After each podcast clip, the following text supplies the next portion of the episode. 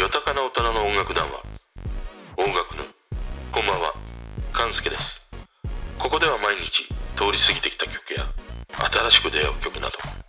邦楽を中心に話題にしています。毎晩夜10時トークをアップしているので番組フォローよろしくお願いします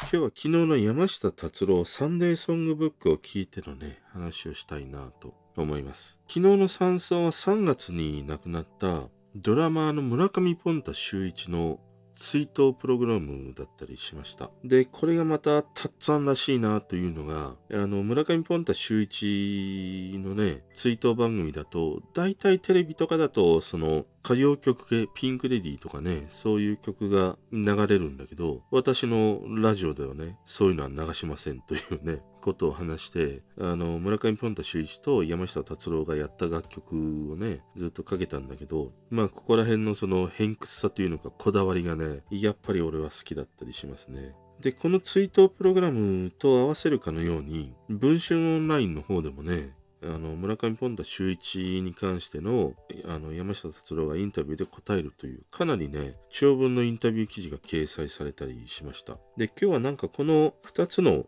ものをね、えー読んで聞いて、えー思うことをね、ちょっと話したいなと思います。あのこのミュージシャンにとってのお金というものについてのね、ことをちょっと思ったんだよね。で、まずこの村上ポンタ秀一。ちょっとね、長くて、あの、間違えたりね、噛んでしまいそうなので、ポンタというふうにね、呼ばせていただくんですけれども、このポンタはさ、もともとが赤い鳥というフォークグループに所属していたんだよね。そこでドラムを叩いていて、この赤い鳥っていうのが後に、まあ分かれてね、紙風船と、あとハイファイセットかに分かれていくんだけど、ポンタはスタジオミュージシャンとして数多くの楽曲のね、ドラムで演奏するという、スタジオミュージシャンになっていくんだね。だから、あの、彼はもう歌謡曲から演歌まで本当にもう何の曲でも叩くという人だったりしたので、俺がもう昔がっつり通ってきた歌謡曲、かなりこのポンタが演奏しているものというのがね、多かったりしたんだなっていう。まあ当時はなんかギターが誰でドラムが誰でみたいなね、そんなこと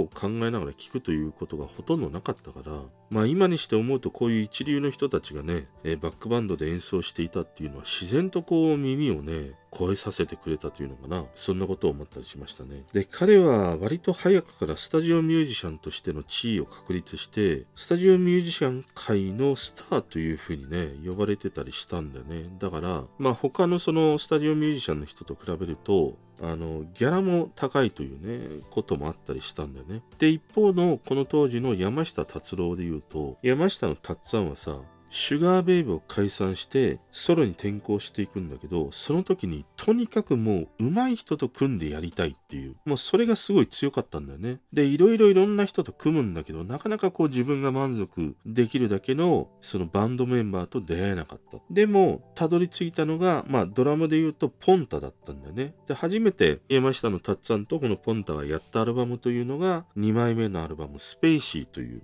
アルバムなんだよ。で、これね、改めて昨日の山村でもかかったんだけども、ラブスペースっていうね、1曲目の曲があるんだけど、やっぱこれが俺は好きで、あの、入りがね、いいんだよね。その、ピアノの音と、まあドラムの音で入っていくんだけど、ドラムの音が駆け上がらないんだよ。駆け下るんだよ。この駆け下りながら入っていく感じというのが、ものすごく印象的でね、この入りが好きだなっていうふうにも思ったし、改めて昨日ね、このドラムの音だけに集中して聞いてみると、ポンタが叩くドラムの音って、なんていうの、こう湿度感があるというのかな、ねっとりしてる音なんだなっていう、そんな感じを受けたんだよね。あの、ちょうどさ、冷えピタあるじゃん。で、冷えピタおでこにペタンって貼り付くと、ピタンとこう、つくじゃん。まとわりつくじゃん。あ、あの感じ。あんな冷えピタのような湿度感を持って、耳にこう、ねっとりとまとわりつくようなドラムの音だなっていう、そんな風に聞こえましたね。で、一方でね、最近だと俺が好きなのは、星野源のバックバウンドでやっている河村康介のドラムの音が好きで、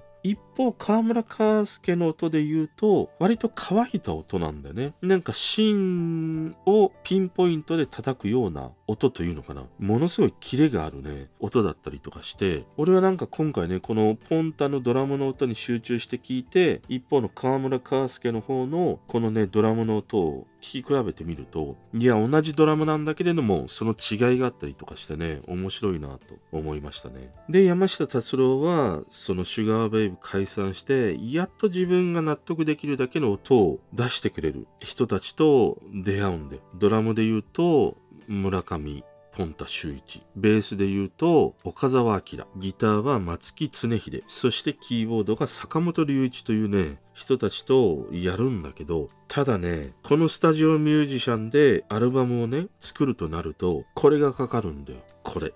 もう見えないかもしれませんが、俺の人差し指と親指は丸まってます。これがかかるんだよ。で、これがかかるっていうのがやっぱりね、大きなネックになっていて、たっつぁんのね、1枚目と2枚目のアルバム、まあ2枚目はこのね、ポンタとやったスペイシー。これもあまりセールスが振るわなかったんだね。だから、要は予算がちょっと取れないんだよ。まあそういう背景にあって、アルバムを出さなければいけない。で、その時に提案があったのが、だったら、ライブしているところをアルバムにしたらどうかっていう、まあそういう話が出たんだよね。で、なんでそのライブなのかっていうと、スタジオミュージシャンの人たちに、スタジオに入ってもらってね、アルバム制作をやるとなると、これがかかるんだよ。これ。多分それはその拘束時間とかね、そういうことだと思うんだけど、でも一方のライブでやると、要は一発だから予算が抑えられるんだよね。なので、このスタジオミュージシャンとしてね、これがかかる人たちをバックバンドに従えね、このライブでのアルバムをね、制作したという。それが山下達郎としては初めてのライブアルバム、1978年、It's a Poppin' Time というね、アルバムだったりするんだよ。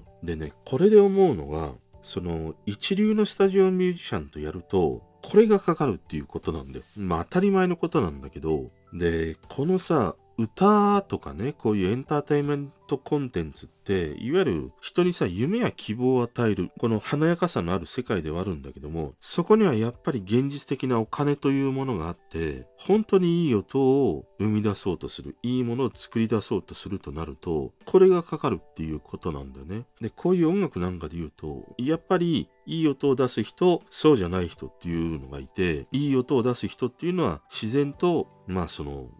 ギャラがね、高い。で、それってさ、こないださ、NHK のミュージックスペシャルというね、新しい音楽番組が始まったんだけど、その第1回目のゲストが A ちゃんだったんだよね。で、A ちゃんもこの番組で話していたのが、お金っていうのは俺たちにとってはプライドなんだと。要は自分の腕に自信があって、他の人よりも秀でた才能がある。他の人が持ち得ないものを持っているからこそそこに価値があり、まあ、プライドが持てる。ひいてはそれが対価になるんだっていう、まあ、そんなような話をしていたんだよね。で、今回このポンタのね、あの記事みたいなものをいろいろこう読んでいくと、A ちゃんとポンタって同じこのプライドっていうものをね、持っていた人たちなんだなっていう。まあもちろん他のね、ミュージシャンの人たちも同様な思いというものを持ってるとは思うんだけれども、やっぱりこのプライドを持ち、それを対価に変えていくっていうのは、ミュージシャンもそうだし、クリエイタ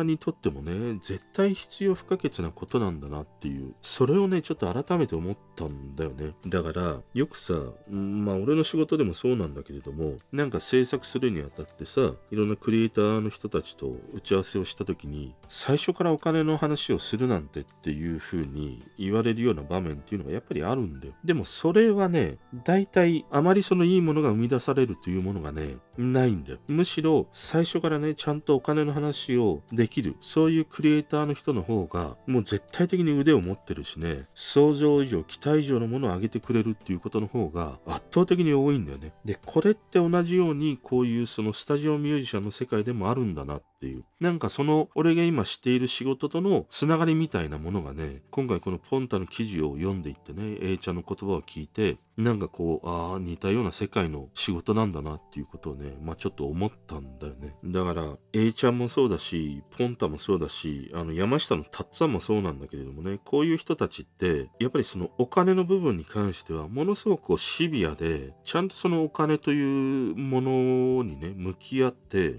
やってたりするんだよね。ね。だから、そのお金というものに向き合えないで、長く続くアーティストっていうのは、多分いないんだろうなっていうことをなんか思ったりしたね。ある意味、その、ちゃんとお金に向き合えるその自分がパフォーマンスすることにおいてはこれだけの対価が必要なんだっていうふうに言える人だけが残っていけるまあそういう世界でもあるんだろうなっていうただまあその時にはね必ずその人が求めているそういうものがあってね、初めて成り立つということではあるんだけれども、でもそのちゃんと対価、俺のギャラはいくらなんだっていうふうに言える人が残り続け、その対価というものがアウトプットしたものに対して人が評価して、まあそれがどんどんこう積み重ねられていってね、その人の価値になり、まあひいてはプライドになりっていう。なんかそういう形になるんだな。それを思ったね。あともう一つね、なんか思ったのが、いわゆるこういうスタジオミュージシャンの人たちと、まあスタジオに入ってね、あの、馴染みのメンバーの人もいれば、初めての初顔合わせでっていうこともあるんだけど、その難しさっていうのがすごいあるんだろうなっていう。それを思ったね。あのー、まあ馴染みの人であればこういう音を出してくれるとかね、あのー、あるんだけど、初顔合わせでやるとか、例えば自分が想像している音よりも、ちょっとこう劣るようなね、音だったりすると、それを自分が納得するだけの音にまで高めていく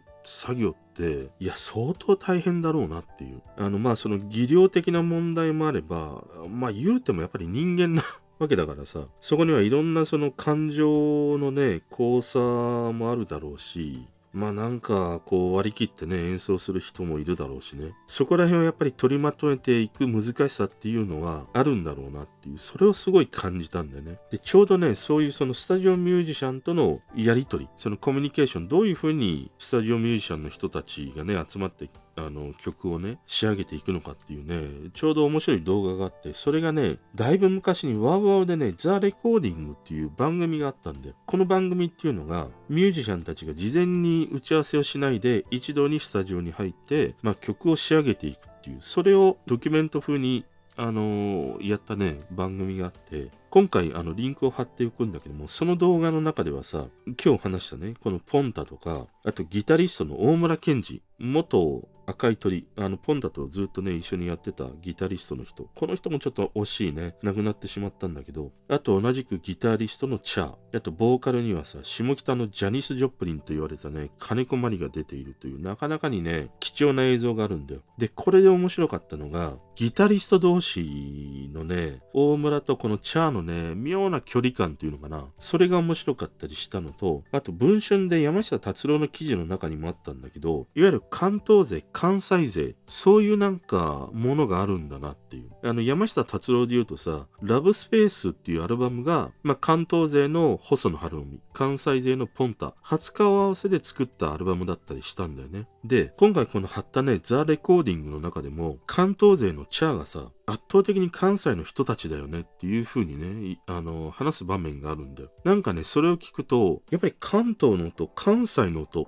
お笑いのようにさ、関東の笑い、関西のお笑いがあるように、音にも関東の音、関西の音、そういうものがあるのかなっていうふうにね、ちょっと思ったりしました。気になりましたね。これどういう違いがあるのか、あの、もしね、知ってる方がいたらね、もうぜひ教えてください。まあ今日はね、あの、昨日の山村を聞いて、こういうミュージシャンの人たちのお金についてのね、話をしてみました。それでは。